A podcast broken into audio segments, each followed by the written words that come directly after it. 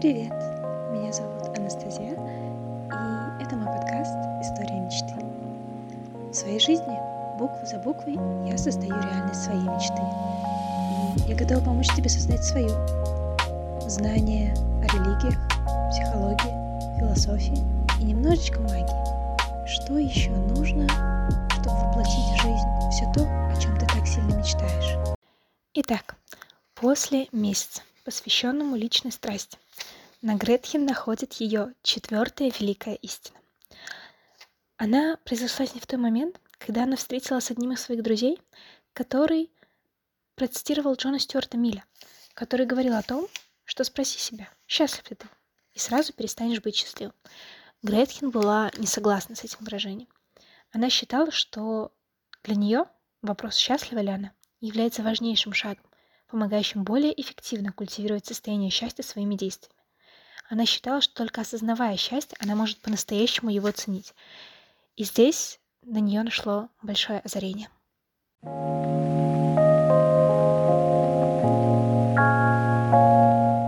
Итак, четвертая великая истина.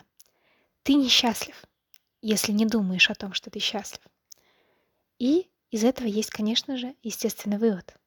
Ты счастлив, если думаешь, что счастлив.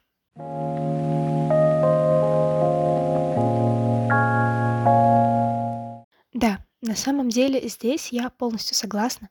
Думать о счастье очень полезно и я бы сказала даже необходимо.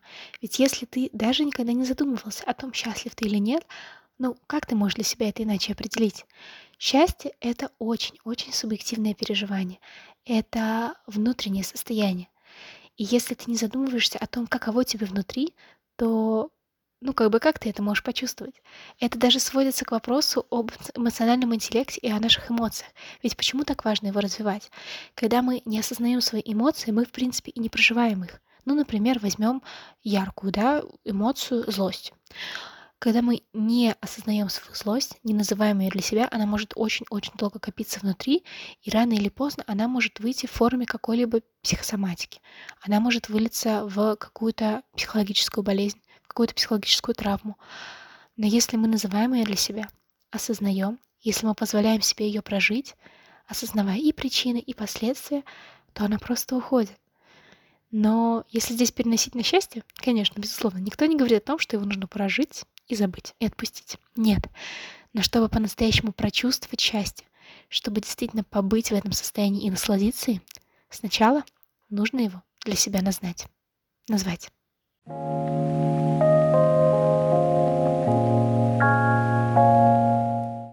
По своему опыту могу сказать, что когда я начала думать о счастье, я стала гораздо счастливее, чем в те времена, когда о нем действительно не задумывалась. И да, это действительно так. Конечно, возможно, Миль имел в виду поверье, что, думая о счастье, ты становишься эгоцентристом и перестаешь задумываться об окружающем. Но мы-то с вами говорим не о таком счастье, правда? Мы говорим о том счастье, которое помогает нам делать счастливыми других. Мы говорим о том счастье, благодаря которому у тебя есть энергия, чтобы делать твое любимое дело, которое приносит пользу мире. Мы говорим о здоровом балансе. В принципе, мне кажется, что счастье — это та самая базовая настройка, которая позволяет человеку проявлять свой потенциал. А ведь мы все здесь, кажется, именно за этим — чтобы проявлять все то лучшее, что в нас есть. Поэтому я абсолютно согласна с Гретхен, что думать о счастье не только можно, но и нужно, и даже необходимо. Ведь только задумываясь о своем счастье, ты можешь почувствовать себя счастливым. А если ты не чувствуешь себя счастливым, задумываясь о том, счастлив ли ты, так это, как мне кажется, хороший маячок, чтобы начать делать что-то в эту сторону.